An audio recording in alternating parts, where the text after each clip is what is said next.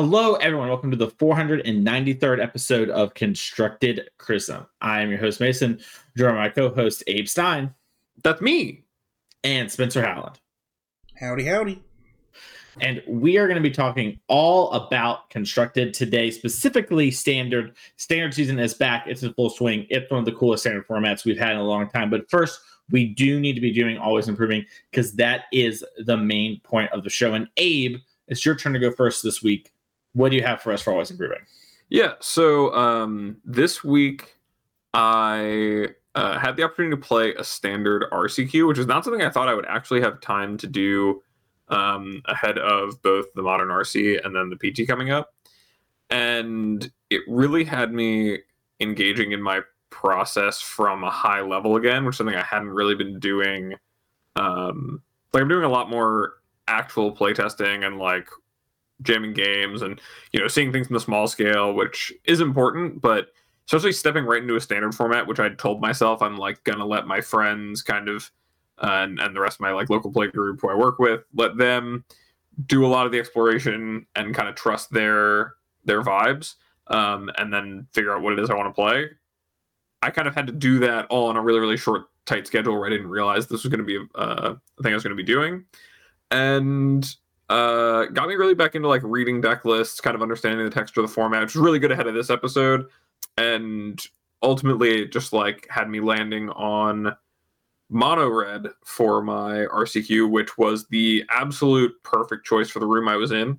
And while I got pretty unlucky to lose playing for the invite, that was the only match that I lost all day with mono red just because of how well positioned it was and basically everything that I had thought would happen based on you know just reading the deck lists and kind of deciding this is where I wanted to be.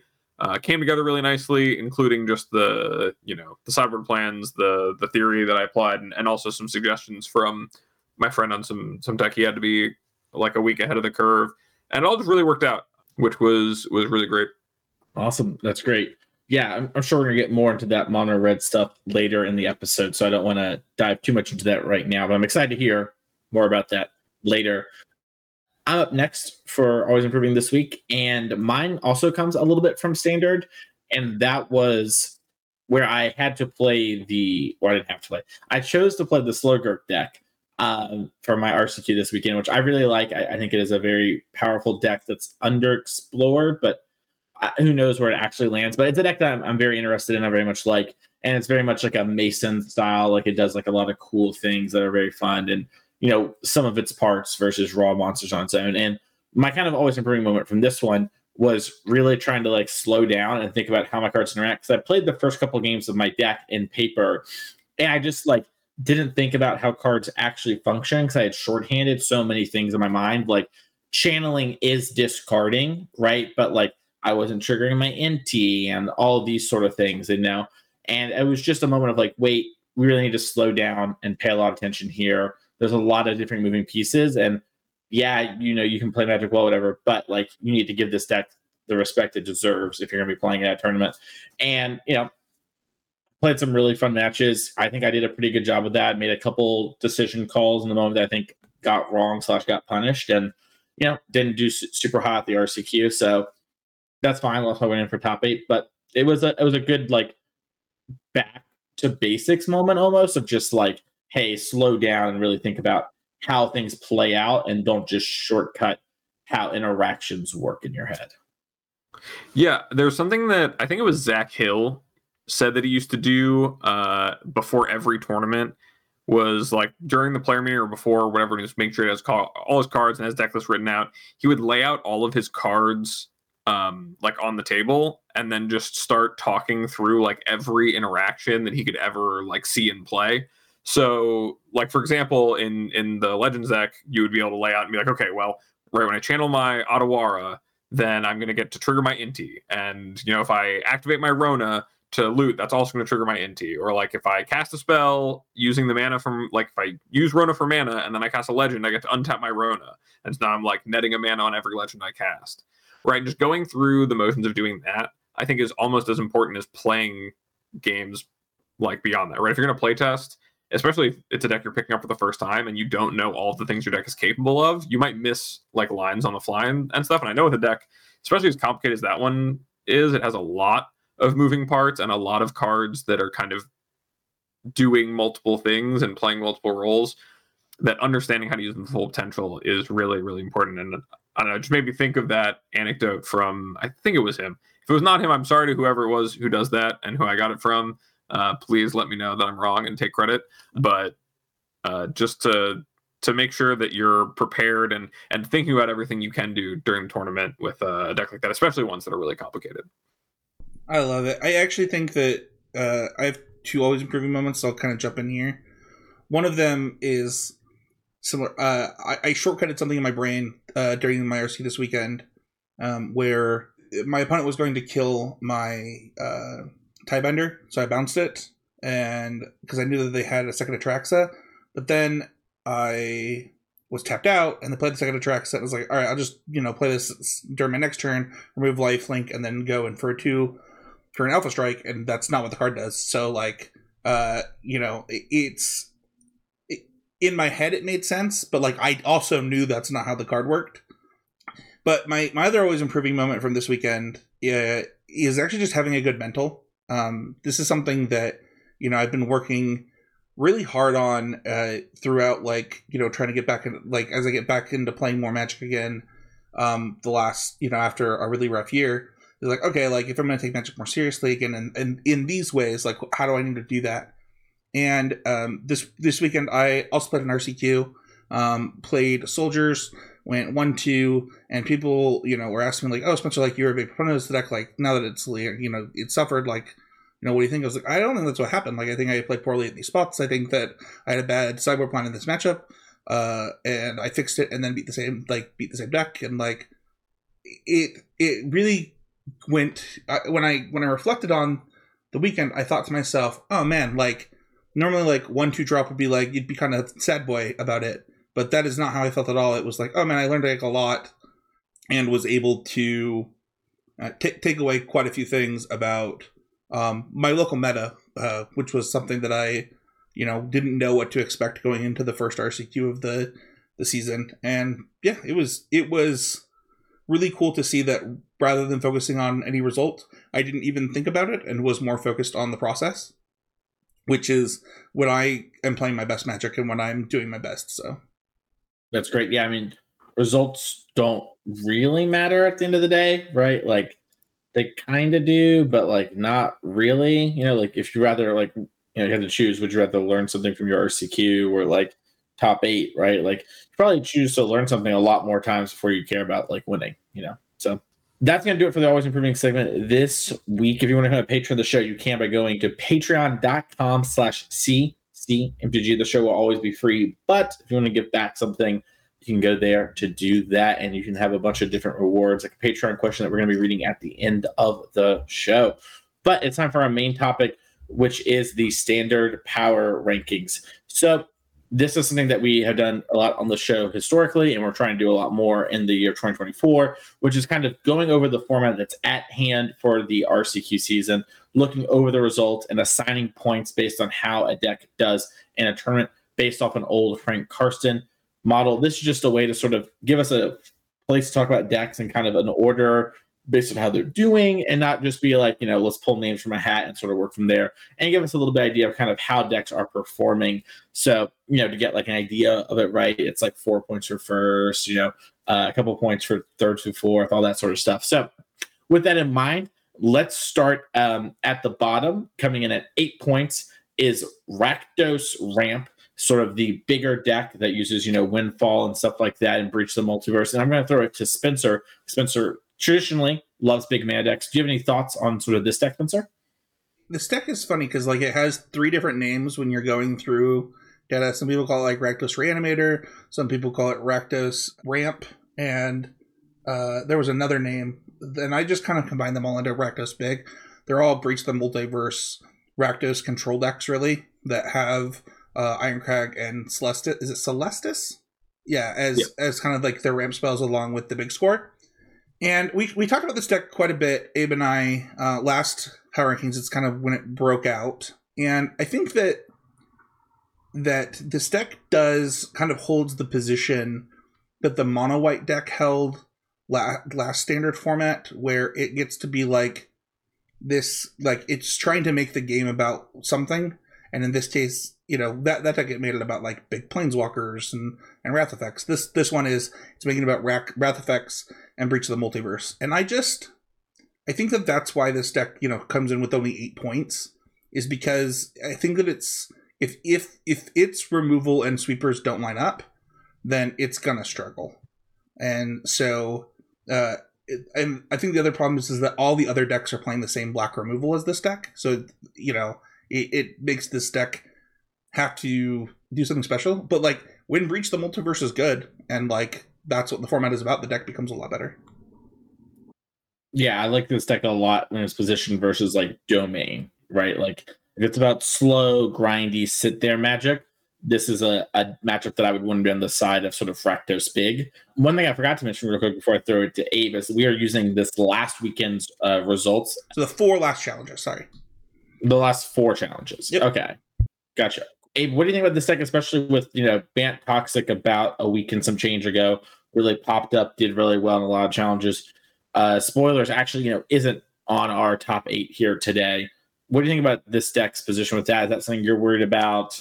I think that the Rakdos, like the big Rakdos deck, is it's kind of in an interesting spot where I think that it's either a relic of like to me like a relic of a standard format that's no longer the one we're existing in in terms of what people are playing and what matters or it's poised to like come right back around uh, to the top pretty soon. I think that uh, i'm kind of leaning towards the idea that it's on its way out because it's really really good and really really shines in matches that are similar to the ones where um, domain shines except it's a little bit better against the lower to the ground decks. So uh, it's able to kind of go way over the top of whatever a lot of the mid range decks that are are either small ball or or maybe are engaged in kind of a different try, trying to play a different kind of game than than maybe dealing with just jamming carnosaurs and uh, and breaches for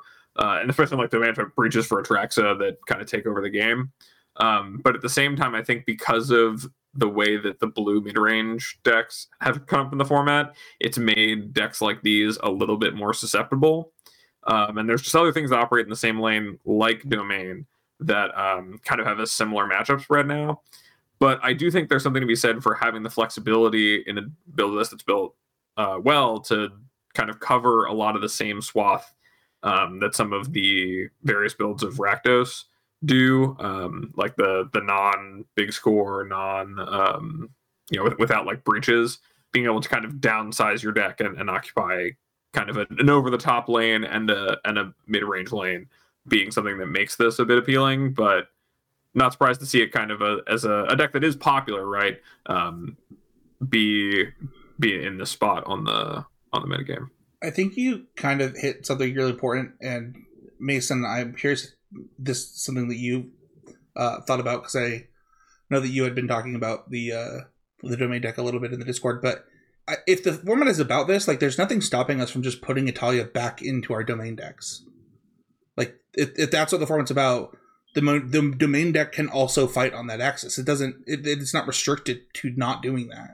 Yeah, yeah. I think that kind of a big draw of the Rakdos deck to me, the the big Rakdos deck, is that it gets to play you know more untapped lands and it has access to uh, more things that allow it to play in the early game than uh, domain does but that comes at the cost of being worse at ramping into the things that it needs to and needs to go over the top and you know a little bit worse at actually getting that far over the top right like your rakdos deck doesn't actually ever get to atraxa right? It has breach to try, try to take other people's Atraxas and and also to have its own giant things like Etali is still really really good. But when Atraxa is the biggest thing to do in the format and the best threat to put into play, and you're a deck that's not doing that, it's hard to say that you're really the the biggest deck around. Yeah, I'm kind of in a similar place. You know, I I have a lot of thoughts on domain and probably come up over the course of the show a bit too, but I've been wondering, like, you know, there is such a target on its back, um, and it is such a deck that is currently like being built one way of maybe like shifting things could help. Like we saw for a little bit, people tried playing cards like Trumpeting Carnosaur. Um, so I'm not against the idea of switching from something like different happening, but I do think that like Atraxa is so much the go over the top thing and is kind of like so much better versus a lot of other stuff in game one. Um, despite you know personally like my plans being to like sideboard out Atraxa in most games. Um, so it's just kind of like the best game one thing, but I I would not be shocked or you know a denier if someone came to me with like this is my Etali or some other big creature as my main card in domain. I personally don't have much to say about Rakdos Big. I think it is a fine deck. Um, a lot of the decks that I like in the format seem to have good Rakdos Big matchups. I, I really think Rakdos is like strength is that it is so good versus domain and can have a reasonable enough game versus other stuff if it like builds its deck the right way that um yeah, I think it'll probably be fine. That being said, Golgari mid is next up here. And I'm sorry, I'm sorry to throw it to you twice in a row, but I know that you've played more Golgari mid than assuredly Abe or I have played. Um, since you actually like that deck a lot before the news that came, uh, sorry, before they switched back to standard. How do you feel about the deck now? I, I saw you tweeting about it a little bit this week. If, if the format was like just like Esper mid and like mono red and like you know kind of the like those type of decks, like Golgari mid range would be really, really good. Like it, it would, it might even, it would legitimately maybe be the best deck in the format. The problem is, is that's not the world we live in, right? We just talked about Rakdos Big. We've already talked about Domain in this format. Um, you know, I, I think that uh, the, the, this deck struggles really hard from the, the disruption available to it um, to disrupt people trying to go bigger than it. And you know, typically the way that the way that like these decks, which you know, we we all know like Jund struggled against Tron and Primeval Titan decks, right? Like that that was just like always its problem. The problem is, is the best deck, one of the best decks in the format is one of those big mana decks right now, and so you there's not like a lot that you can do, and it's it, with with domain sometimes being as much as like 25% of the field it's really hard to justify uh, playing a deck that like yeah it, it's probably a slight favorite against esper but like you like that's you're gonna lose some of those esper games you're gonna lose some of those blue black games you're gonna like it, it, yes is it favored in the mid-range mirror yeah like you have really efficient stuff but like we all know what Raffine can do as a magic card and so some of those games just won't go your way and for that reason like i i i would actually recommend people did did not play this deck not because it's not fun, not because it's not good. Like it's a good set of magic cards. It's just not its time. Like uh, going into worlds, I thought it was the best deck, and that's just not the world that we live in now. Yeah, I think personally the Golgari mid deck is just a little too like small ball and not able to fight on the domain access enough, like against what they're doing compared to like the other mid-range decks in the format, and I think it lacks like an aggressive curve that like forces them to have the wrath as an example of like one of the problems, and that for much of the reasons just has me really kind of low on the deck. I would not be surprised if this deck won an RCQ. I do think it has some like pretty good matchups, but it is like a black green mid range deck at the end of the day. So former host uh, and recent guest on the show, Quentin Pierce, he he actually lost with domain to this deck in the finals of our RCQ this weekend and like so it it can happen but like the when quentin described the game to me it was like yeah like i didn't see an atraxa or a wrath in my and i had 20 cards left in my deck in games two and three. And it's like uh i don't know it's just a tough position. Um i i think i said this in the discord basement but you just reminded me of it. In our patreon discord I, I was asked like how do you fight on this access like the answer might just be add blue cards. Like it might be at the end of the day be that that's what's necessary for this deck to actually fight in the in the current metagame to like become one of the top tier decks. But the, I don't know that the mana would be supported. Yeah, I mean, correct me if I'm wrong, but I feel like a big narrative of the domain deck, even becoming as big as it was, is that, or as it is even, is that it's the Golgari killer, right? Like Golgari was the best position mid range deck in a format that uh, seemed like it was going to be a lot about fighting against uh, you know Raffines and like kind of legend stuff, but it was able to uh, and, and also some of the more aggressive options in the format, but it was able to kind of tackle those and hang with kind of long drawn out resource games.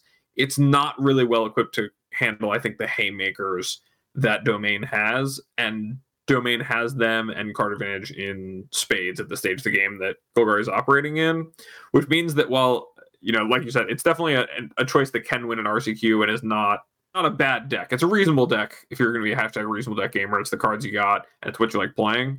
But as far as the other decks operating in its vein, you're gaining some marginal points in your mid range mirrors and costing yourself a lot of equity in your domain matchup and in your other like big over the top deck matchups by not having access to counter magic, which is just the best way to put those decks in their place. So it really is uh, like a, a, cost you pay, and I think like like you said, Spencer, it's not worth the price you're paying in your matchup spread to have that edge in those mid range fights because that edge can be gained in other ways depending on how you're constructing your deck. Yeah, I think a lot of standard is like black mid range decks or whatever. And the Golgari one is kind of the slightly slower of all those black mid range decks. And the curve out potential of things like blue black mid, uh, Rakdos mid range decks we'll talk about later in the show. That gives them a little bit of an edge versus decks like Domain, the ability to kind of go one two. Like Deep Cavern Bat, take your kill spell, play my Gix, draw a card, you you know, like move through my deck a bunch. That kind of stuff, or Raffine in a similar vein. Those kind of things are really good. And the green in Golgari isn't really worth the like squeeze right now. It could move back to a position where it is, but currently it's like personally, I'm like, well, why would I not be playing like the blue cards or the blue and white cards or the red cards that go with this? Like the black cards are really, really good, but the green cards are good, but not about what the games are about. Yeah, and, and to be fair, th- this deck is now a deep cavern bat Gix deck. It is that now, and it, that has helped the deck a lot. Like it, it is yeah. one of its ways to fight on that axis that we talked about. But like all the other decks get to do that too, and this one all like still has the worst uh problems that we talked about. Mosswood yeah. Dreadknight's like not a card, and really it's very cool, but it's like not a card, right? like that. Yeah, if, if all your best cards are the black cards, why play the green cards is a very real question to ask yourself. And like blue gets to play counter magic, uh, siren, schooner, um, you know, faerie mastermind, Malcolm, like all these cards that are really good. Ertai is also a really, really solid magic card. Tidebinder is a good answer to attract, right? It gets a swath of cards that get to interact with it. But Golgari just kind of is, is on the losing end of the color pie for for what pairs best speaking of mid-rangey decks, we have a tie for our next two spots um, on the list here at 17 points. And the, we're talking about the first one here. that's listed is blue-white creatures. Uh, this is like the blue-white mid-rangey deck you've seen in standard. Yeah, I th- it's like fine. Yeah, there's there's kind of three flavors included here. You've got blue-white aggro, blue-white tempo, or blue-white soldiers. And the only real discerning difference like th- they're all really just blue white flash decks. It depends on whether you value the soldier synergies or you know more efficient creatures. That is the only difference between the decks. Yeah, and I I think these decks are fine. I see decks like blue black mid, as, and which is for the sake of transparency, the deck that's tied with it. I sort of see that as a little bit more appealing personally. Um, but like it's playing just a different type of deck um, they get to play, I think, some similarly strong elements, but the you know these flashy decks I think are fine personally, but I honestly they just seem like stock reasonable deck gamers that can do well. They don't inspire a lot from me, both negatively or positively. You know, like if you told me I had to play this deck at my RCQ, I wouldn't be over the moon, but I also wouldn't be like, well, I'm just going to go home instead. You know, I don't know how y'all feel about this one. Yeah, I, will take it next. Uh, this is what I played uh, at my RCQ. This is uh, I don't know if I'm going to get to go to the Oasis RCQ this weekend, um, but I would play it again. I think that this format does this thing, and I think the blue black mid deck does this too. It has this ability as well. So I don't want to say that like only the blue white deck can do this. I really think that the flash game plan leads to a tempo game that is really good in this format. Um, like it, it may I think that a lot of this format is about mana, and because of that, uh, you really get an option of how you get to use your mana in some pretty w- real ways with this deck. And for me, like it it attacks the format on an axis that the format is pretty weak to. I uh, think that the like it. I, I, like what you said, where it's just like oh, it's just like a reasonable deck, like stock. Like yeah, this is just a good deck type of deck. Um, but it also has like a ton of play to it, which I I really enjoy, and I think that you know it, it it's funny like the builds from the when it was dominating, uh, you know, a couple was that like a month ago, like they I really didn't like them. Like uh, the spirit that like gains life didn't really fit into the soldiers deck, and I think that's why you see people moving more towards kind of this uh this flash variant of the deck, and th- I think that its biggest boon is like that it gets to be the deck that gets to play four make disappears in a format where like you actually just play a lot of things into make disappear, and you don't really have a choice. So I think that that is like its biggest strength. I don't know. What do you think, Gabe? Yeah, I think that this deck gets to and and same with with blue black, but they get to leverage the blue instant speed creatures really really well.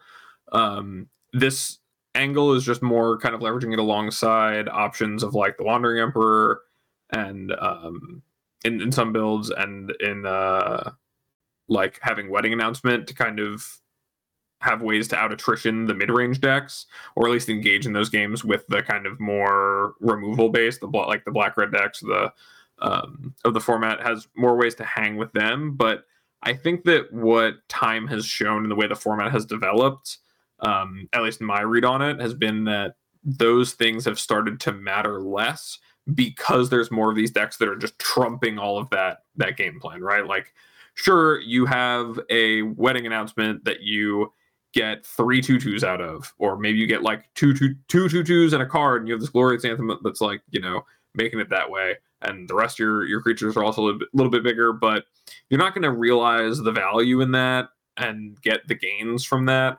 until what I mean, you're not even flipping the thing until turn six. So um, you know, you do that, and then your opponent plays Atraxa, and you are trumped, right? Or maybe you do that, and you're getting the anthem after your opponent's already had an Atraxa and maybe has even attacked with it.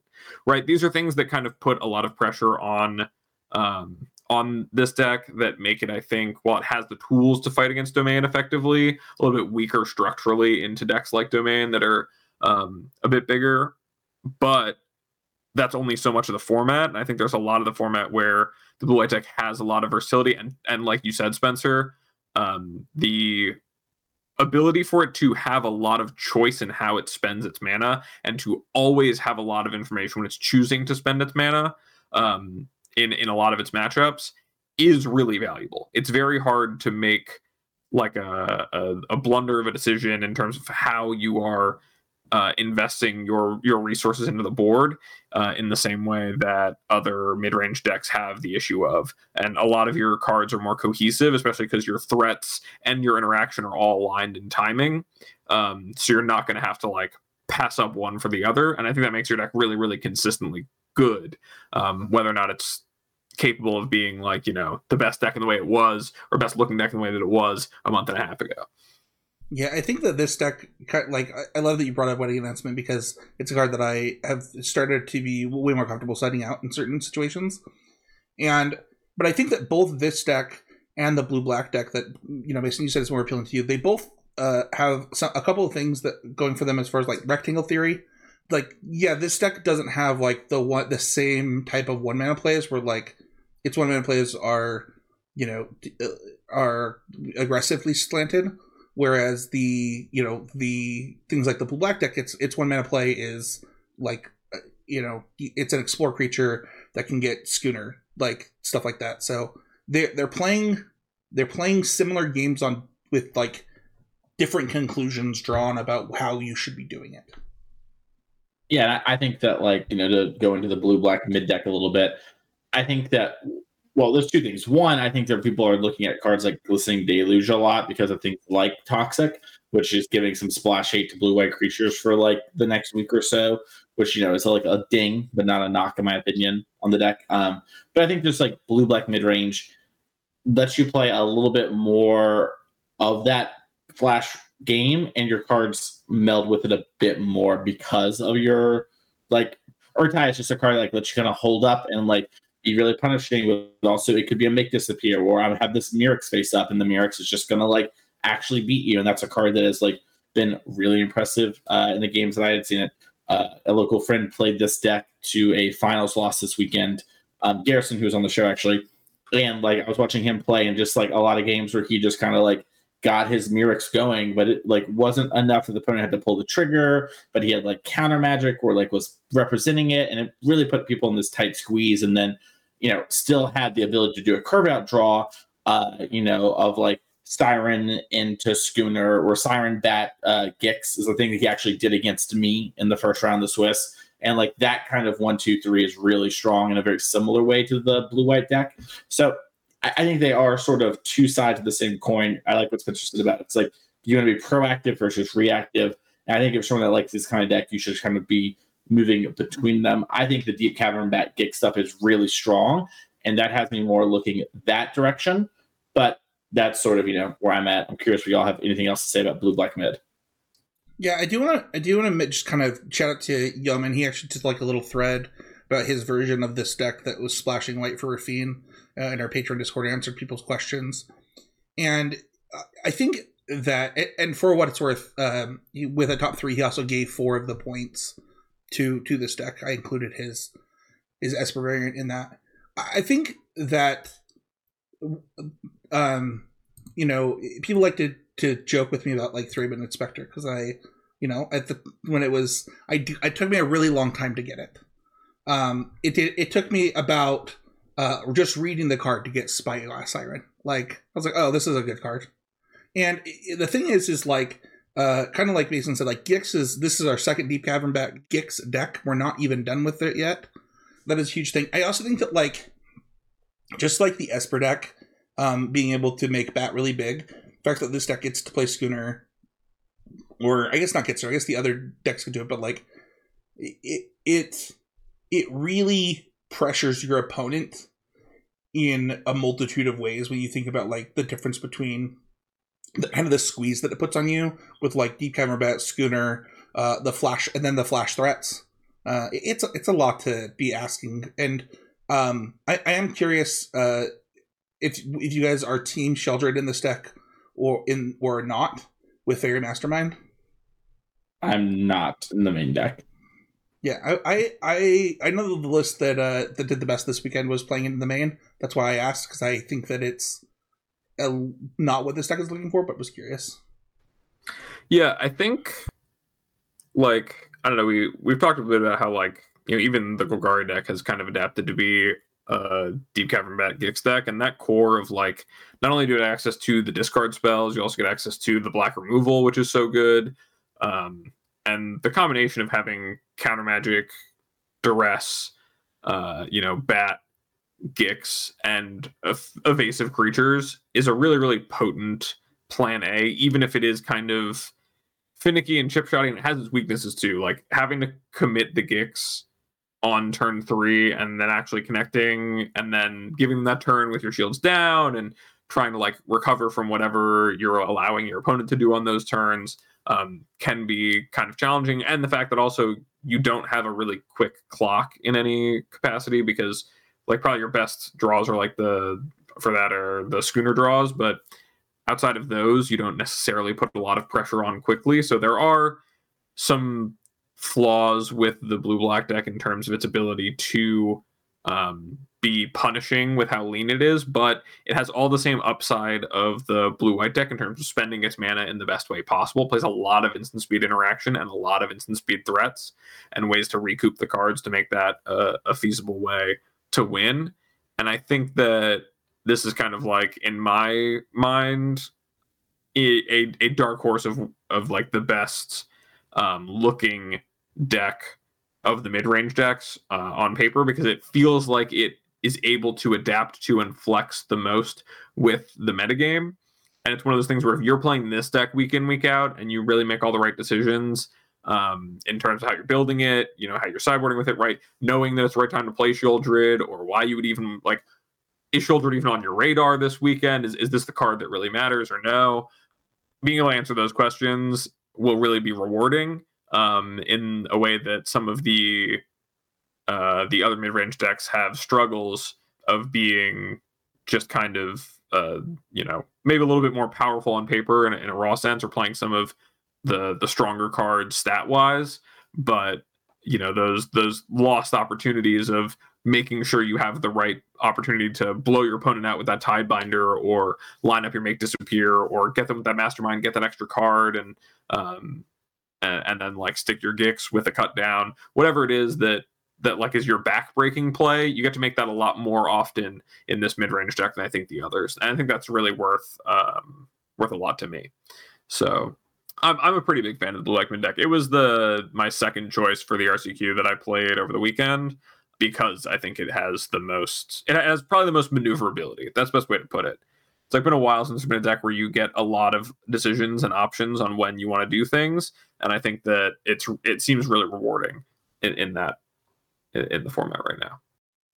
Speaking of rewarding and having a lot of options, next up is Esper mid range this is a deck that has you know been a big player in standard for the last year or so at varying degrees, but always sort of around, really on the back of Raffine. This is also kind of a deep cavern bat into a strong three drop. Gix is a card that we see kind of move through here a little bit uh, from time to time. And as for mid, you know, to me, I I don't.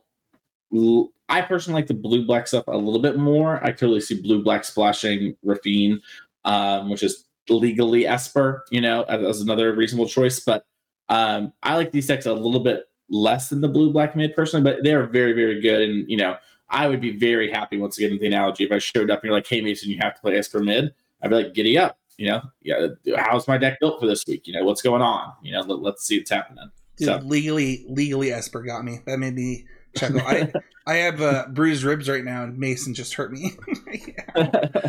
Sorry about that. no, it's not good. It's just funny. I think that this deck Abe, I wonder your take is like it kind of looks to me whenever I play this deck, I feel like I'm playing half of a flash deck. And that always makes me feel weird. I think that's why the, for so long they went down to like uh, I think there were times where we played zero make disappears. Um, you know, as they've increased their flash threats again with uh, Tishana's Tidebinder um, and Virtue of Loyalty, it's kind of gone back up. But it it is it's kind of like the because the fact that Golgari has fallen so out of favor, it feels like this deck has gained the most equity from that. Yeah, I think um, kind of draw an analogy to the blue black deck. Like the blue black mid range deck gets to pretty consistently leave up its mana or use it to interact on the turns where it really wants to, but is um, paying for that in terms of its card quality being um, a bit lower because it's trying to play more interactive spells and play Gix. Um, the Esper deck is more of the mindset that it's going to outpace you pound for pound uh, in the first three or four turns of the game, and then use its interactive spells to make it so that that's good enough to win.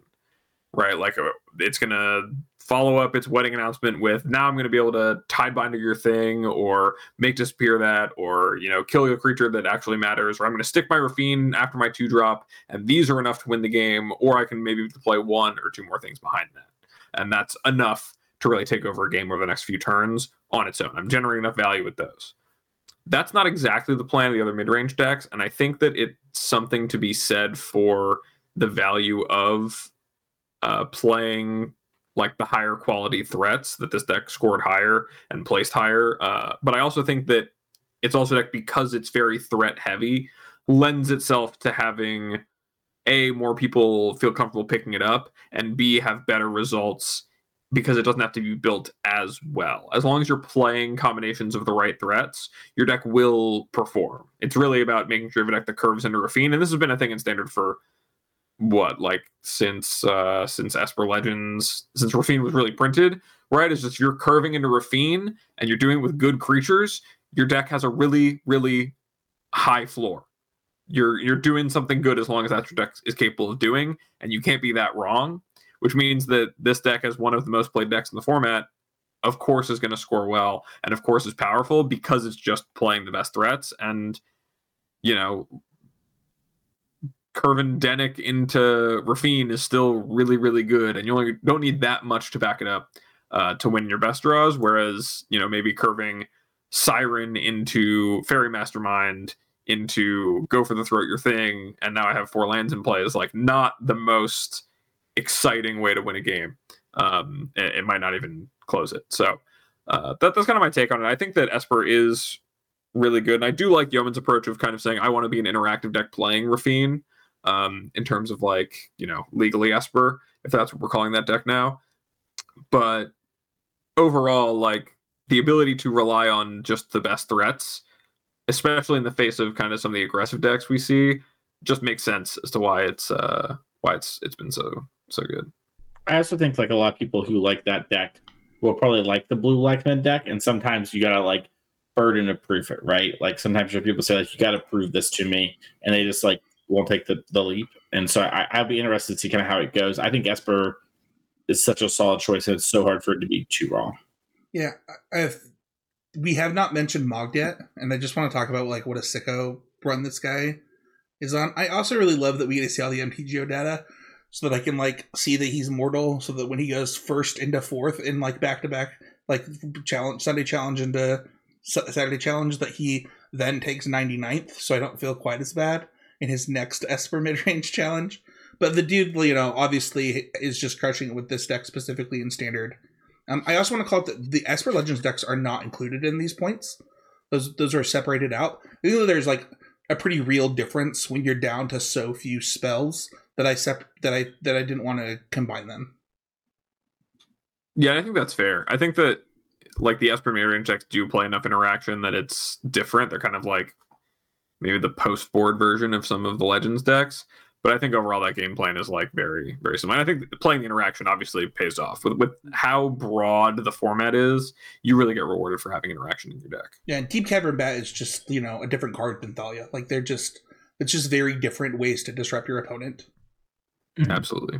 Also, one thing to like I think it's underappreciated sometimes is like while you're kind of putting a lot of eggs in the basket, if you go like Bat Raffine, if the bat really messed them up, like they mulligan didn't have the right thing, you're also just gaining a lot of life pretty quickly. And like even if your bat just gets the first connive right, then the other turns you're putting on Raffine to like spread your eggs, like a two-two lifelinker flyer is like, yeah, I'm in. you know, like that's a good card. Yeah, it's like so, four times as good as a yeah. one lifelink flyer. I, I, actually, I'm glad you brought that up because does anybody else feel like 32 is like a number that they see life totals at a lot in this format? Like I feel like games get to people at 32 life all the time. Next up is Mono Red. Uh, and Abe, you played Mono Red this weekend. You said you wanted to talk about and you had about this more later and had a lot of thoughts. I'm gonna pass the mic to you.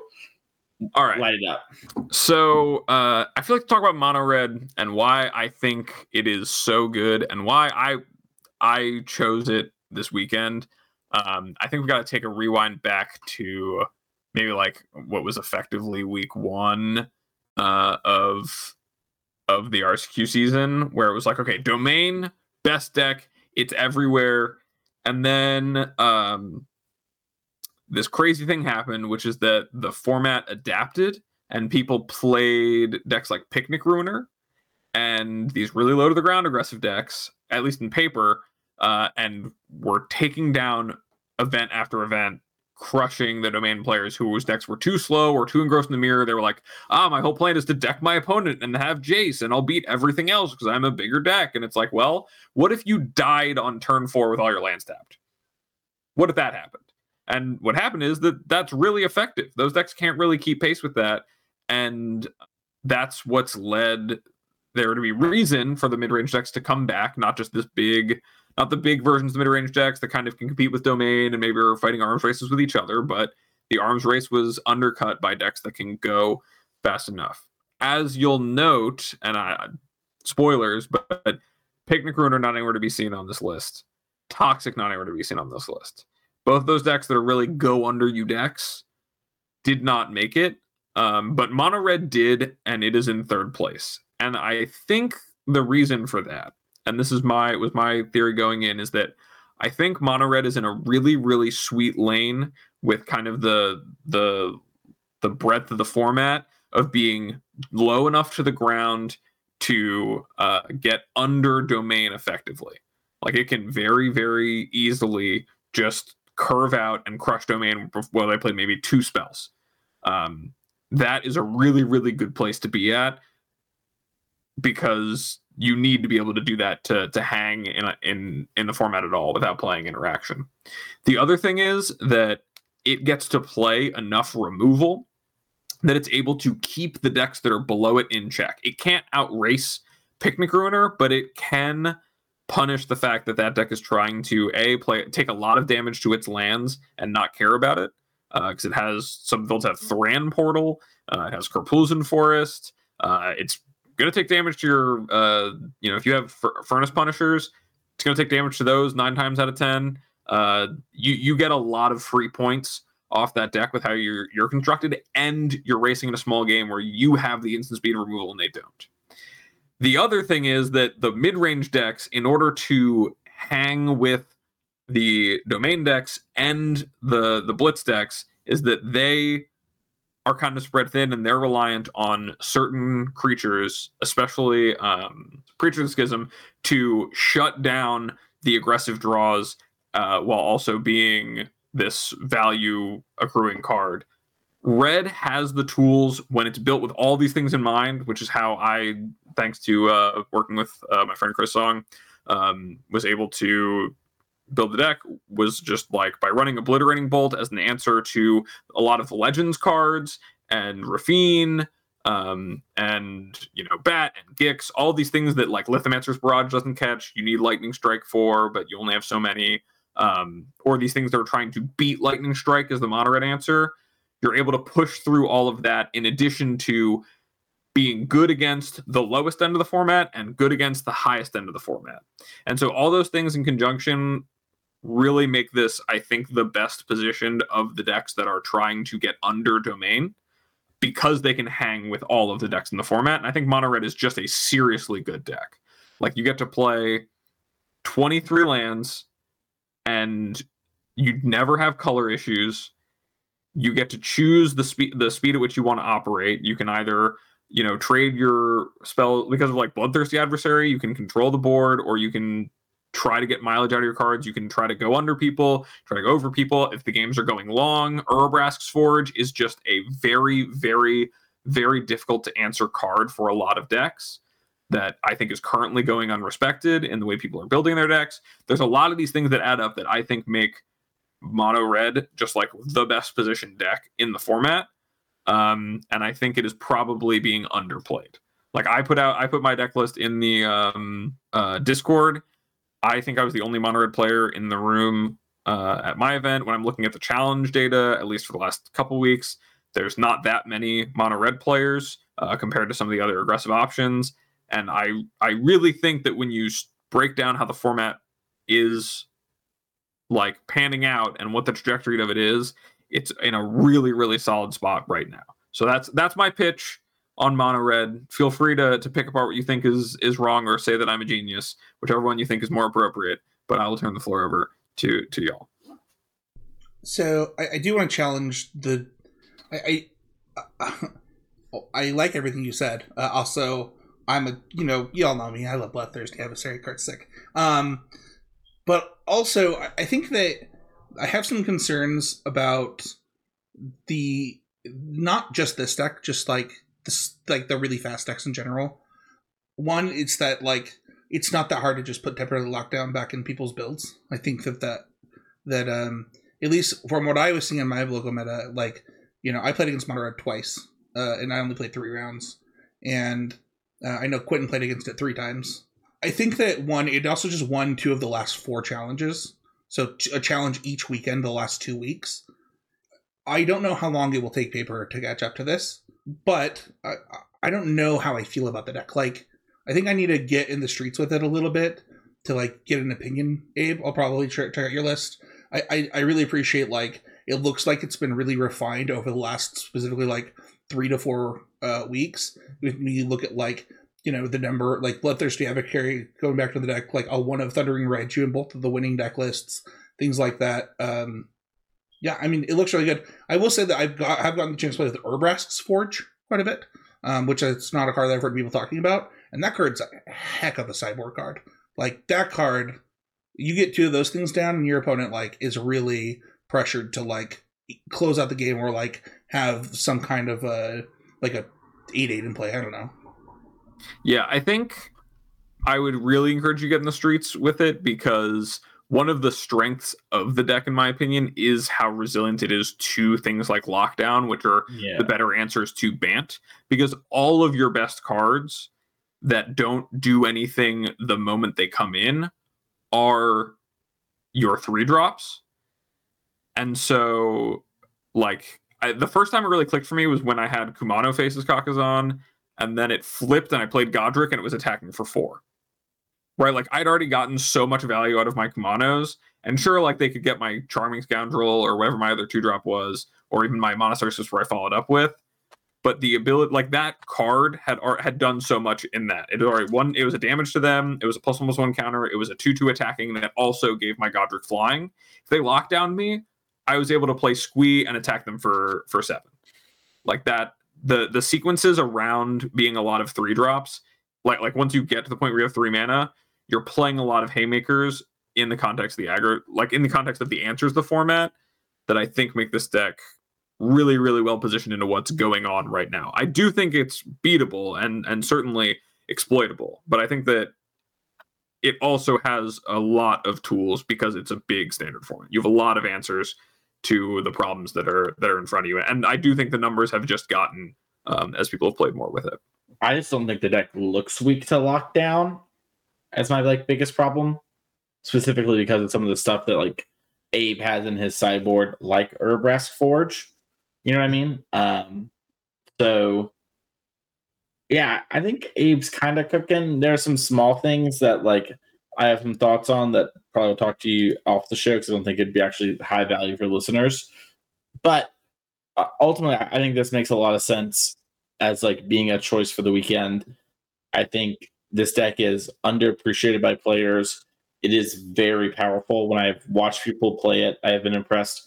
When I've been uh, had it played against me, I felt impressed.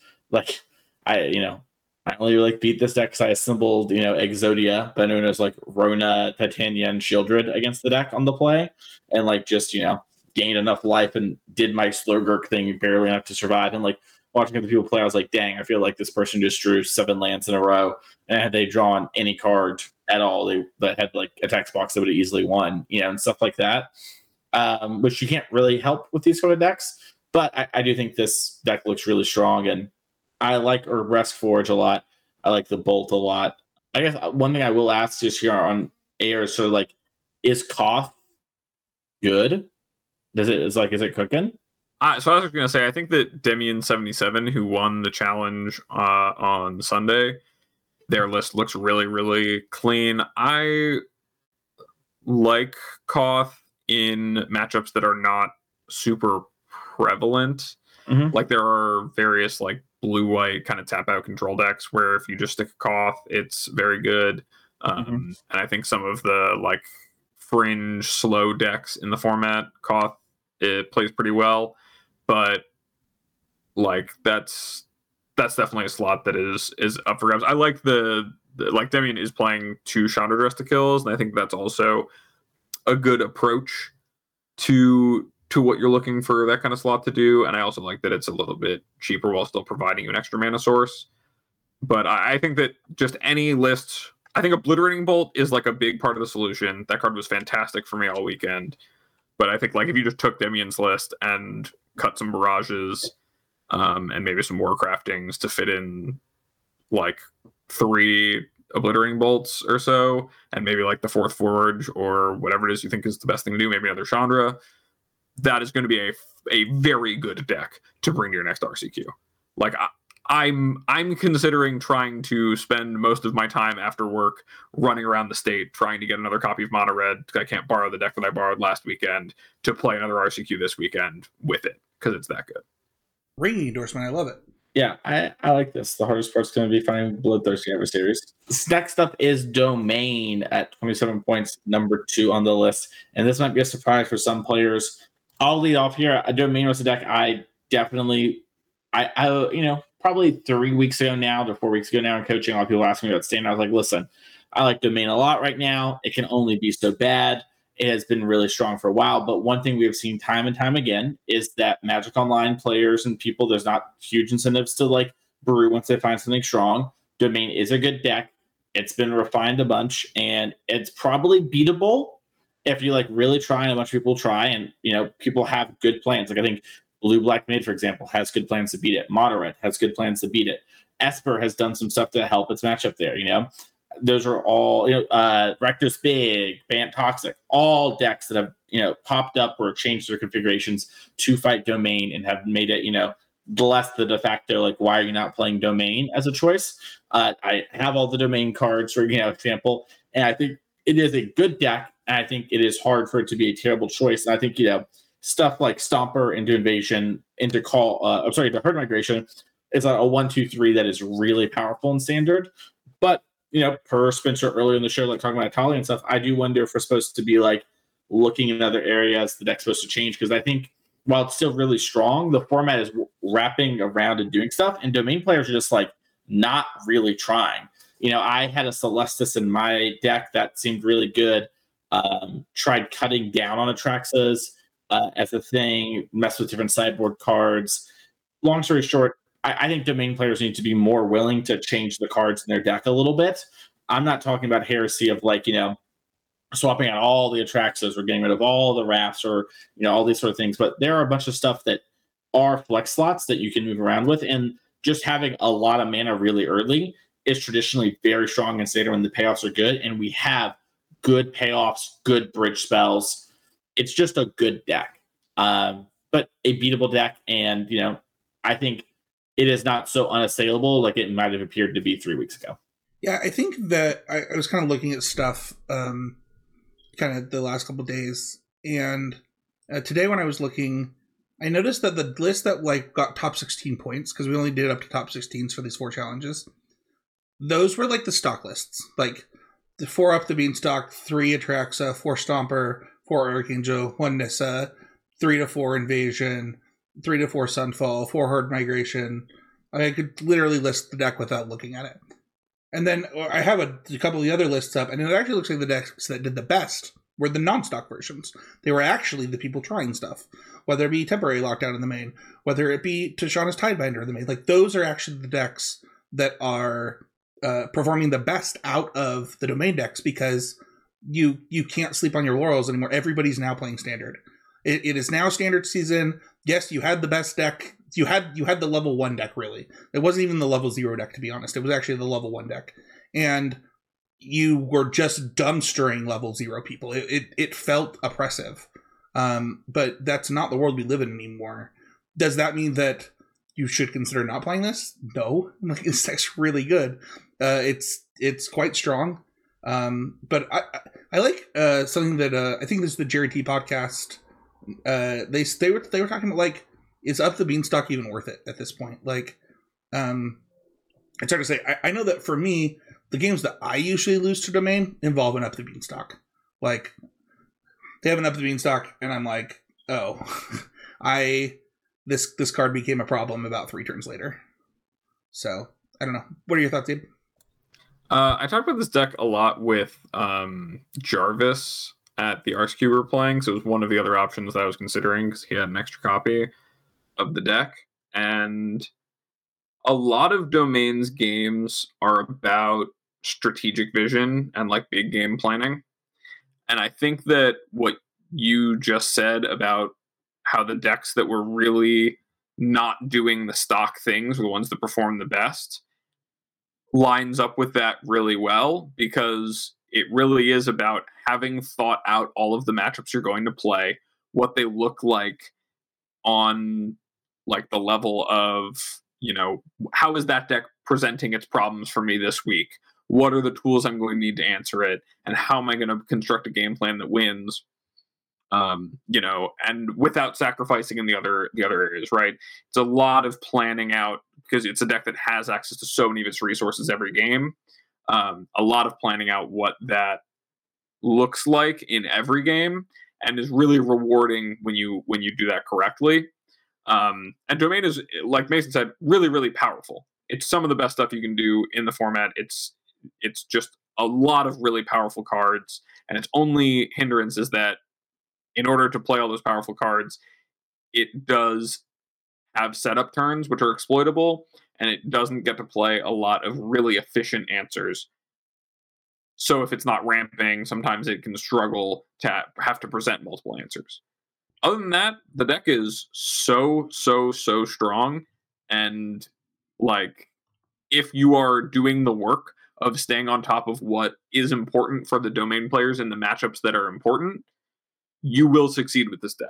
It is not a deck that it's not like domain is a flash in the pan that oh we were wrong. It's not actually good. It gets beat up by all these other things. Like no, it's not oppressively good. It's just a good deck that's in the format. It's it's a very very solid level zero deck. Like like you said, level one deck. There's a uh, there's you just reminded me of this. There's a um, the goat of Super Smash Bros. Ultimate. His name is mk MKLeo, and he is like he had the most dominant run of like many esports like all time, like actually insane. And when he stopped winning, every, winning or taking second at every single event he played at, people said he was washed. The dude's still top fours, top eights, like every event, but they're like, oh, you know, he's washed. And I think that people when a deck goes from being the unequivocal best thing you can be doing to like okay now like there's there's competition they tend to overreact to that. Um we, we just as humans do that. And i think that you know we, i think we had very few domain players at our rcq and um i maybe i i from what i'm gathering maybe utah's uh, uh meta is just like more aggressive than other people's but i was surprised to see that. Oh, I mean, for context, the Maryland metagame, like I said, a 36 person RCQ, there were like seven Picnic Ruiner players or something between like Picnic Ruiner, Toxic, and uh, and Red. We were a solid third of the room. I think Domain was two or three players.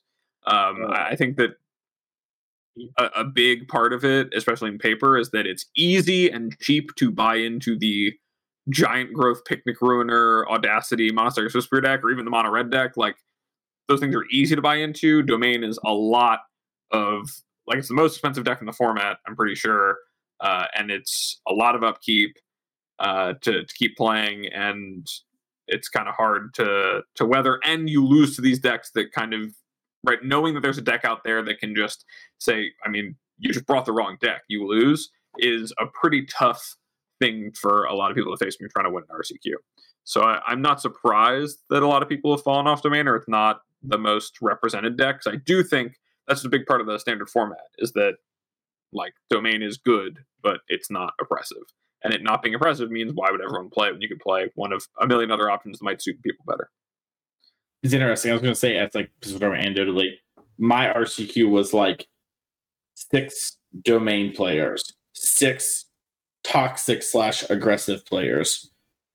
Mid range, Mason Clark going, pick up my slugger, do my thing, do this, to do this, to do. And that's the room. That was the room. it was like there there was some mono red there too, like under the aggressive stuff. But like it, it's just interesting to sort of see the differences because I would have imagined so many people would play domain because it's like done so well. But I guess like the the buy-in cost of like the other decks and like if you don't already have the Triomes, the binding and the attraction from the older formats, then it, it is very expensive. But if you do, it's not expensive. For what it's worth, like the the the Dimir deck is is four hundred and seventy four dollars or five hundred seventy four dollars. And How much that shield Five hundred and ninety eight dollars. So like, yeah, it's not. That, I mean, the, the domain deck can get up there. Like there, there's a couple over six hundred dollars on here, but I don't know. Yeah, I mean, yeah, I mean, I mean the real the real cost is uh the the next deck we're going to talk about.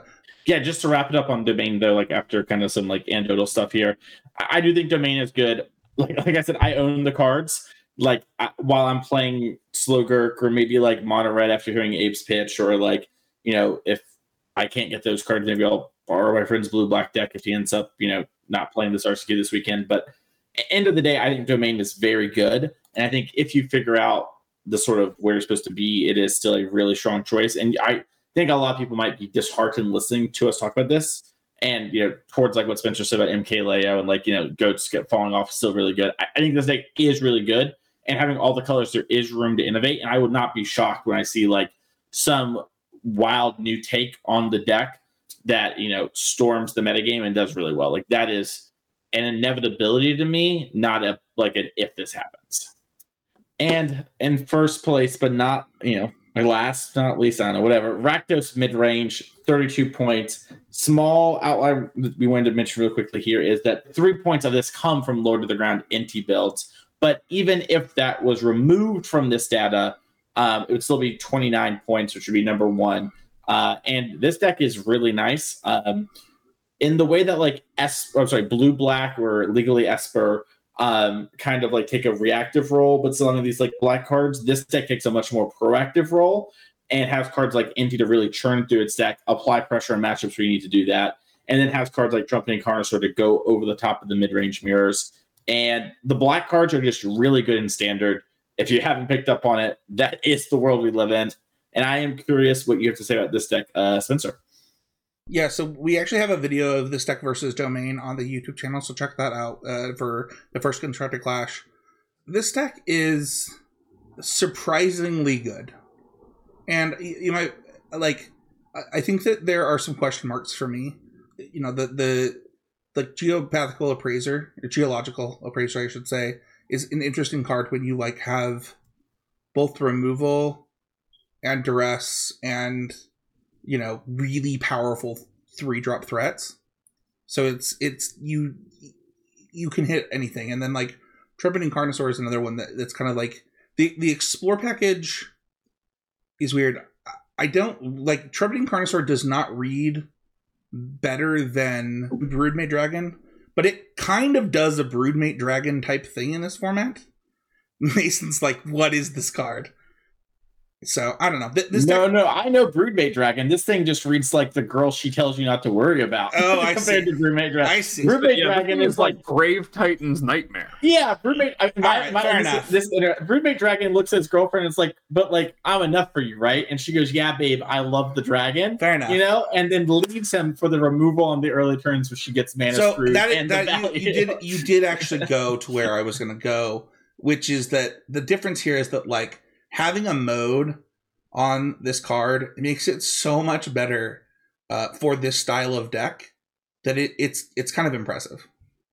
It also enables a bit of parmesan, as we love here on on the cast, where you get to maybe get it at ahead of schedule with the cruelty Gix if you really need to. Gives you a bit of it just gives you a bit of an engine to be able to like kind of outlast in the other mid range mirrors where you have better haymakers in some of the builds. It's not all of the builds, but a lot of the Carnosaurs are combined with cruelties like to put it in context, it has on our power rankings 32 points to like blue black 17, so about twice as much. And then if you look on Goldfish right now, for just things classified as Rakdos midrange, that's not counting anything that winds up classified as Rakdos reanimator, I think like the the big score decks, none of those. Uh, it's more than twice as played. So, like if you if you think about how it's performing in terms of sample, uh, that all the mid-range decks are performing around the same. Is that is that a fair fair thing to say? Yeah, I, I, I think that when you look at like the way that the power rankings work, right? Like it's it's a winner it's a winner's metagame per, like point system that rewards you for going farther in the tournament and winning the tournament. And what ends up happening sometimes in some of these formats is that like a deck gets really popular and will crush the power rankings because it's a good deck that got really popular. It doesn't have to be like the greatest deck or whatever. And I think that this deck kind of, to me, falls under that category of, oh, this deck's really good. It's got really good cards. But I don't know that it's like, I don't know that it's 11 points better than Esper mid range in the format, if that makes sense. I will say this too. I think there's a lot of room for like building your deck. Like I was talking to some people in coaching and I was like, kind of you know, cooking with them, and I was like, "Yeah, what if we went down on these car- carnosaurs a little bit, go down the cruelties?" Like, uh, I'm also an appraiser. Like, there's been some like social media like appraiser is awful. I basically have like one in my deck reluctantly, but like having like Archfiend of Dross and being more aggressive. I also like the Inti stuff to be fair. So, you know, take that with a grain of salt. But like, I, I think that being lower to the ground and being like proactive Rakdos mid range gives me a lot of the same elements, but does stuff. And I think that to like what Spencer's saying too, like helps with decks being represented, right? Because it's like they're all getting clumped together despite doing different things, and it like creates this weird. It gets a lot of points while being slightly different. Uh, you know, and once again, the Inti stuff was only three of the points, but still, like that, you know, it does matter and it accumulates. So I, I think this deck is interesting, and the power ranking system is definitely not a bible or anything. We're not coming on down with these like this is the deck to play and this is the first best deck or whatever. It's just a thing to be aware of and kind of how things are playing out in metagames. Yeah, it's honestly just delivering information, right? We're like we like Abe has already said what he would play, right? He would play mono red. He believes that it is the best position deck. This is literally just us delivering you information and hoping that you'll do with it what you need to do to make the best decision possible for you. And the fact that Miraculous Midrange came in with quite a few points um, and did, you know, I mean, outperformed what people consider the best deck is really interesting, especially considering that on paper you would think that this deck kind of gets dumpstered by the second place deck. Yeah, I think another thing about Rakdos is that, like, to to Carnosaur's credit, it gets to be the mid range deck that goes over many other mid range decks. It is going to outmuscle uh, the other mid range decks, and a lot of the decks we're talking about as being the performers are right. We talked about all flavors of Bat Gix, Black Black X mid range, and so with all of those decks being represented, it only makes sense that the deck that is doing that, but also just in a better card quality way, right? Just going to have more muscle over the course of when you run, you know, hundreds of matches over the course of these tournaments, and you see Rakdos playing these decks, it's going to come out just on top in terms of in a mid range fight having the better cards. Um, and I think that says a lot about what the format is right now.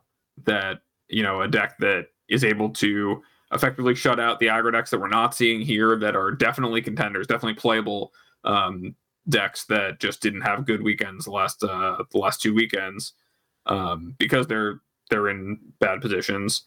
You know, are able to have game against domain and and have have ways to fight against it, but are still respecting each other as mid range decks and respecting the aggro decks. That the the one that is just you know that that one step one step bigger um, is that comes out on top at the end of it, especially being you know full of just some of the best pound for pound mid range cards in in the format, even at the low mana value level, right? Like Bloodtithe Harvester is just very good. You know, it, it answers bats. It, it, plays a lot of roles. Answers bats. It clocks your opponent. It filters your draw. That's something that not any other of the two drops we're talking about in the other Black X decks can do, except for maybe Dreadknight out of green black. But that's you know that's all that you really get, and and this card's doing a lot of the same things. So it, it really adds up, and, and it's unsurprising to me to see Rakdos at the top. I think it's like one of the best level zero decks to just play Bloodtithe Harvester and one for ones and uh, and cruelty and stuff. But I, you know, I think it says a lot about the format as a whole. I also think that like the commitment getting into this deck is so much easier than other decks, right? Like if you play Rakdos mid and Pioneer, you have half the cost in Sheoldreds, and then they're like, "Hey, buy a hundred dollars in Cavern of Souls. You'll probably play them at some point, and then like a hundred, like you know, hundred more dollars in a standard deck, and then at that point, it's like, okay, I'd probably buy Cavern at some point. Hundred dollar standard deck, it's good. Thumbs up. You know what I mean? So like, I think this is definitely a deck that like probably you know I know some people who played it for like those kind of reasons too. You know, like it is a good deck um, that also just you know it's very easy to pivot into this sort of thing and get to continue playing Magic. And I know a lot of people who like you know played started playing Magic from Magic Arena during COVID, got big into Pioneer because that was the stuff, and now Standard's restarting, and they're like, oh, I have these cards. This just makes sense. And so I think the deck is good. I think there's a lot of different ways to build it. I'm really excited to see kind of how people take it. Yeah, it's very cool that a deck that comes from that level of like card acquisition just is good. Because mm-hmm. uh, uh, it's good to see more people play standard. I was really happy to play a big standard event this weekend. It was nice. Same. We had like our Tennessee was like iced out this past week. It was like didn't leave my house for five days, and we still had a bunch of people show up. And a bunch of people like trekked out like from Nashville to where I live. My RCQ was like a minute from my house. Um, you know, and it was cool to see everyone there. And it's like, dang, if there wasn't all this ice, like how many people would have actually come? Because I know like at least five or six people who like were like, I don't want to risk it on the interstate today, which is fair. Turns out they're fine, but you know, still an interesting place to be. That is going to do it for the power ranking. Before we start going to Patreon question, though, I do want to throw it to each of us really quickly. I know that Spencer and Abe both have mentioned sort of decks that they're very high on in standard, and Spencer even said he would play blue white uh, flash again, you know, earlier in the episode. But Spencer, I want to give you a chance. Are you still want to play blue white flash? We've had a lot of conversations on the show. Did Abe move you with mono red? Where are we at? Yeah, I, I think it's actually an interesting question in the standard format because I actually know there are a lot of ways that you can attack the format, and so for me, um, I, if I like had to play this weekend, I, I would probably run black uh, blue white, but I actually own uh, picnic ruiners. and that I, there there is a world in which I just want to get in with that deck just to like get it out of my system, uh, just because it's sweet. It's sweet. Uh, it was really funny when we were talking about the deck during the show. Um, we, Babe, you mentioned Thran Portal. When I 5 0'd with the deck and posted it and I got the Fire Shoes tweet, so it was like, oh, I really love that you're only down to like one Thran Portal. Why did you do that? And I was like, have you played against like another aggressive deck with this deck? can't be doing this many Thran Portals. Yeah, the amount of Thran Portal, Karplusan Forest, Karplusan Forest draws my opponents had last weekend was just. Yeah, that would kill you. It was ugly. It was ugly for them. Hey, what about you? Mono red still?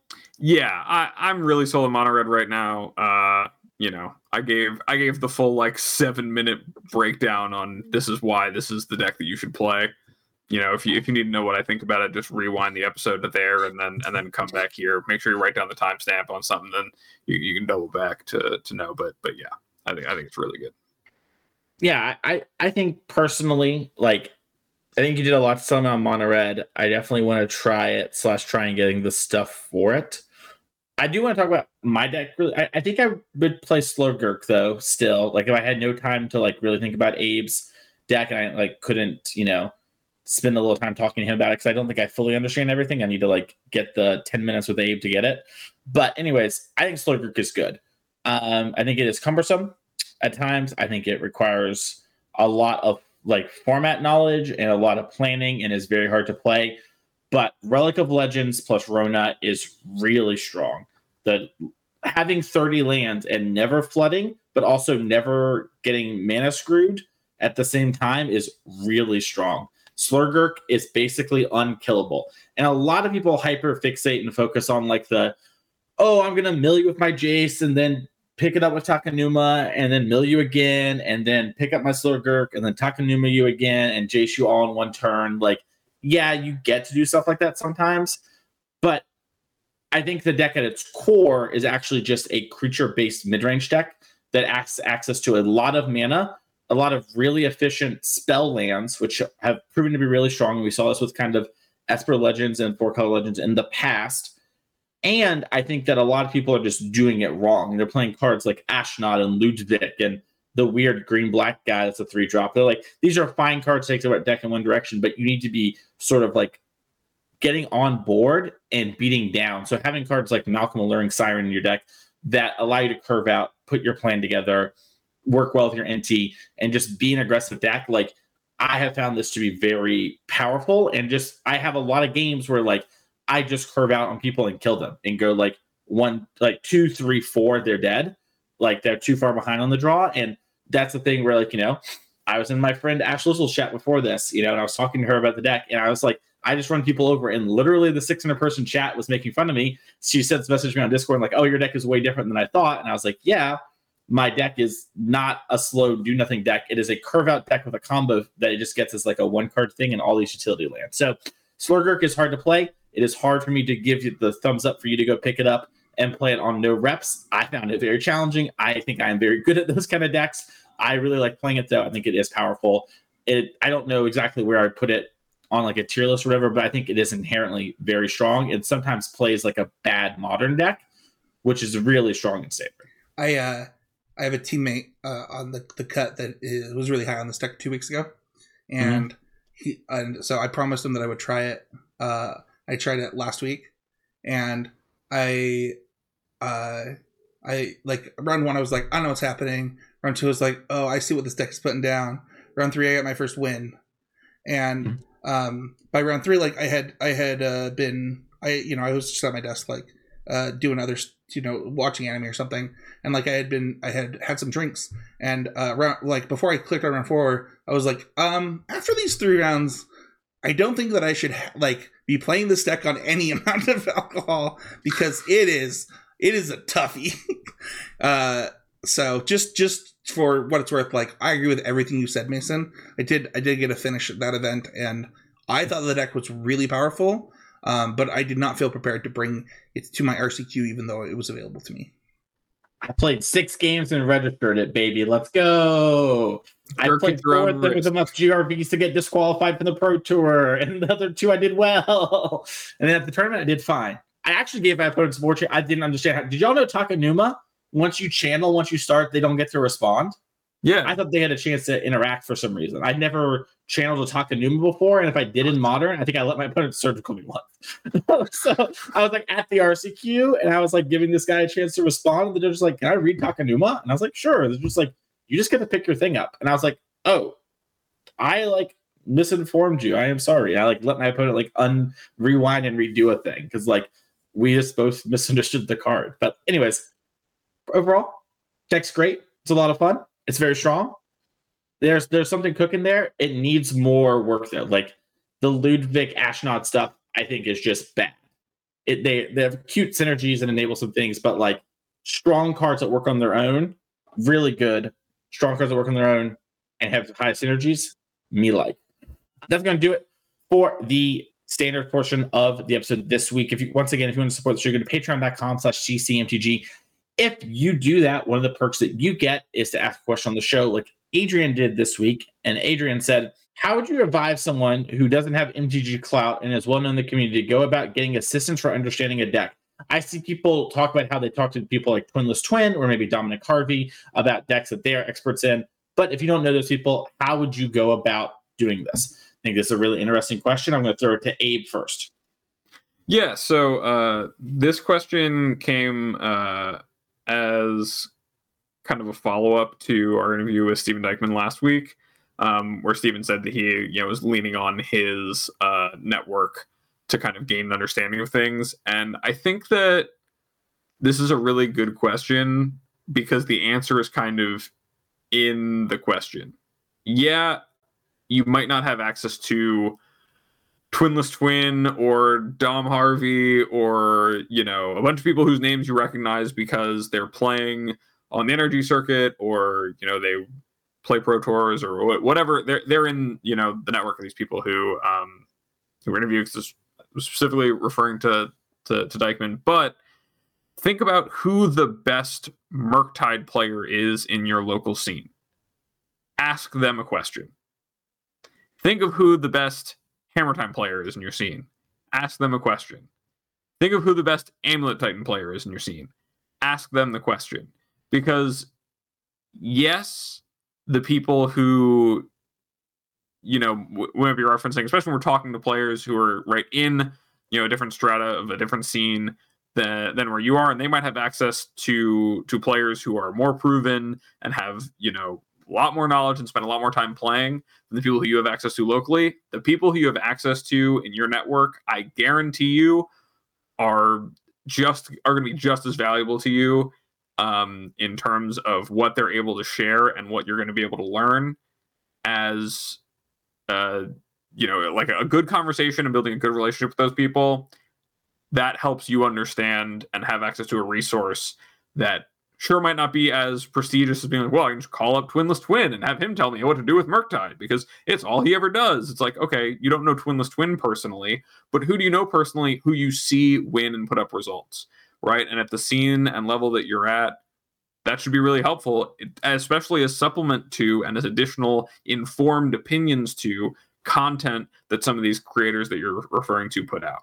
So that's that's what I would advise someone who, right? It's not about having clout to have access to information right? That's not that's not really how magic uh works these days. Maybe it did back in like the 90s and early 2000s But um, you know, thanks to the internet, it's really really easy to uh, you know reply to someone's tweet, send them a tweet yourself, right? Try to get in contact with some of these people, join their Patreon, join their Discord, make friends with someone who does, um, and and get the information that way, or or at least get an informed opinion to kind of test your own judgment against and and and form it that way.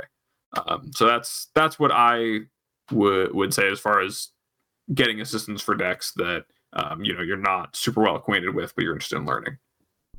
Uh, I really love everything Abe just said. For what it's worth, I would really take that to heart. Uh, the only thing that I would add to this is, um, I think that if you think about Dom Harvey, you think about Amulet specifically. I had a coaching session uh, a couple weeks ago. Someone talked about wanting to learn Amulet.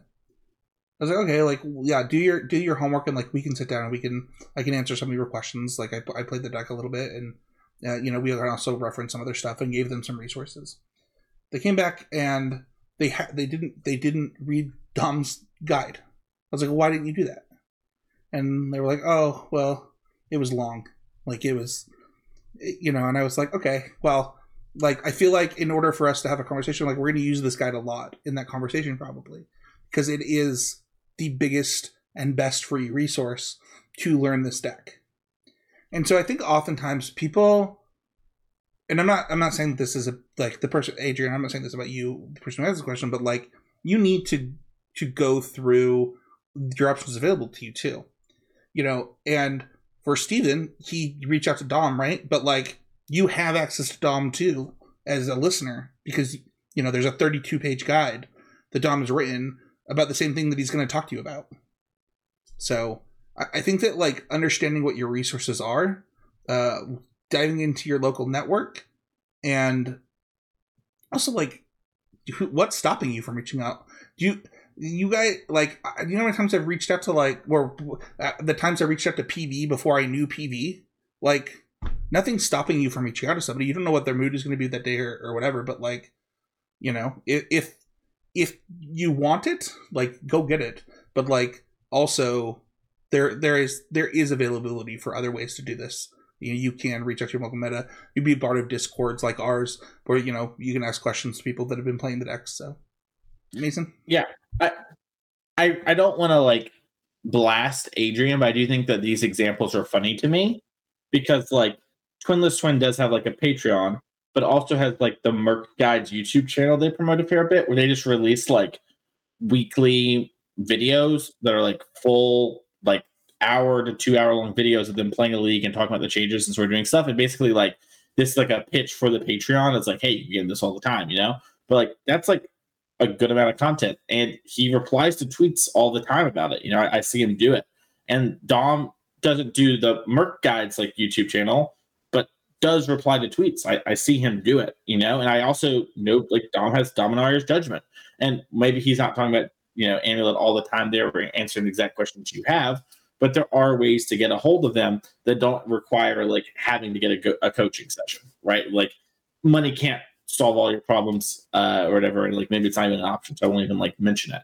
But like, to what Spencer said, like these things are out there. Like like the guy, I'm not even mentioning the Bible Dom wrote, you know, longer than the actual Bible uh, when it comes to amulet. And it's like, yeah, this is the thing you have. Go and like do it. And you know, uh, a, a funny antidote from Dom that he's like told us podcast before is that like a lot of Dom's good friends are just people that started talking to Dom about magic because Dom was winning a lot, and now they're friends. You know, Dom was like, I don't remember how we became friends. Like talking to me at, at Worlds, we were like having dinner together, we roomed together, we're walking, and I was like, yeah, I think like I knew some people from SCG, and you knew some people, and we had dinner and we chit chat about Jund, and he was like, oh yeah, you know, and we talked about like the Ashiok main deck Jund, and like that's how I met Dom, you know, and now I'm like friends with Dom or whatever. But like this is just a thing where like a lot of people will talk to you, and maybe they won't, you know go out of their way to do all these things, but they probably will give you like at least an okayish answer. And you know, that is like pretty reasonable, I think. So I, I would do that, but also it's like what Abe said, just because you're not getting it from Dom, you know, it's like your local best person or twinless twin, they could still be really helpful. And you also don't know if those people know those people, right? Like maybe this local amulet player you have is in an amulet Discord with Dom and is like just regurgitating what Dom said, right? Like if I tell you some stuff about amulet, a lot of it is regurgitating what Dom's told me, right? It's like not really that different, and it's not like I'm seeking this out. Just like read what Dom has said in like open discords that lots of people can join. So that is just a, a thing I think to keep in mind, and also like another you know good reminder that like you should listen to all the people about stuff because you don't know who they're coming from. I remember one time I literally was in like a Discord call with like Matt Nass or whatever the night before about KCI, and someone was telling me about how like Matt Nass would ever do the thing I just did, and I was like, didn't want to be that guy. I was like, well, Matt told me to do this last night, so I don't know what to tell you. you know, like what, what what do we do?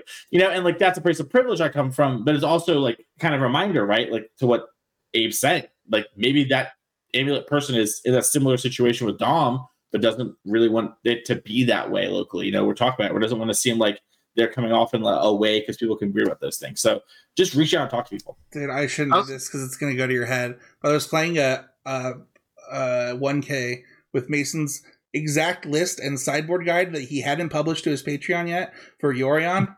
Like mm-hmm. I'm playing like the the literal. I just got it from Mason. I was like, "Hey, Mason, I want to play this deck." Mason shoots it over to me, and uh, I'm playing against this person, and they're like, "Why did like why did you have that card in your deck?" Like uh, Mason Clark doesn't do that, and like he, you know, he just went DreamHack, and I was like, uh yeah i also think it's important to to say that like the direct line to like content creator or whatever is not all it's cracked up to be mm. sometimes like the reason that I was just able to give you a, a, seven minute presentation on why you should play mono red is because that's the exact same thing I've had to repeat to my friend who lent me the deck, who was asking me how I thought the deck was and why I like whether he should play it or what changes you should make. Like I did all this thinking about it, and I was like, "Oh, I'm going to talk about it on the show this week. That's great." But also, let me give it to you heads up because you know this is this is where it came from, where it needs to go. If you ask me the same question about mono red, oh yeah, what's what's the lowdown of mono red? two days from now when the episode air, like airs, I bet you I'm going to say probably exactly the same thing, right? Like like when when Twinless Twin is recording those videos on like on Murktide, when Dom is saying these things about Amulet, when people are are giving their thoughts, especially with with content creators and Magic right now, like the content is so so so closely tied from like what they think to what they're actually putting out. There's so few steps between between it that you're getting a really really authentic view of it too. So the the content that's out there is really good, and and the people who are probably consuming more of it than you might give you a shortcut uh, into maybe skipping uh, four hours of reading Dom's uh, Bible. I read that. You do have to read the Bible. Anyway, that's going to do it for this week's episode. Another way to get on the show is to go to YouTube and leave a comment or question. We didn't have one from this past week, but I did want to give a big shout out to YouTube for covering for me when I was gone and talking to Dykeman. I thought it was a great interview and it was so cool to hear all of that stuff. So if you want to hear more about that, check out last week's episode. If you want to find us, you can uh, go to our public Discord channel or go to Patreon. We can join the patron only Discord. There's a lot of conversation going on there. There was a ton of conversation about uh, standard recently. As always, uh, whatever the RCQ format is, seems always pop a little bit there. Who would guess incentives make people go? Uh, you know, Abe saying it's right. It was me. Uh, you can also help us out by going to YouTube and leaving a comment and interacting with the videos there. That is a great way to help support the channel and I'm sorry, help support the show and you know, byproduct the channel without having to give any sort of monetary value. That stuff really helps us. And if you like the show, share with your friends. You can find us on Twitter at CCMTG. And Abe, if someone wants to find you, where can they go?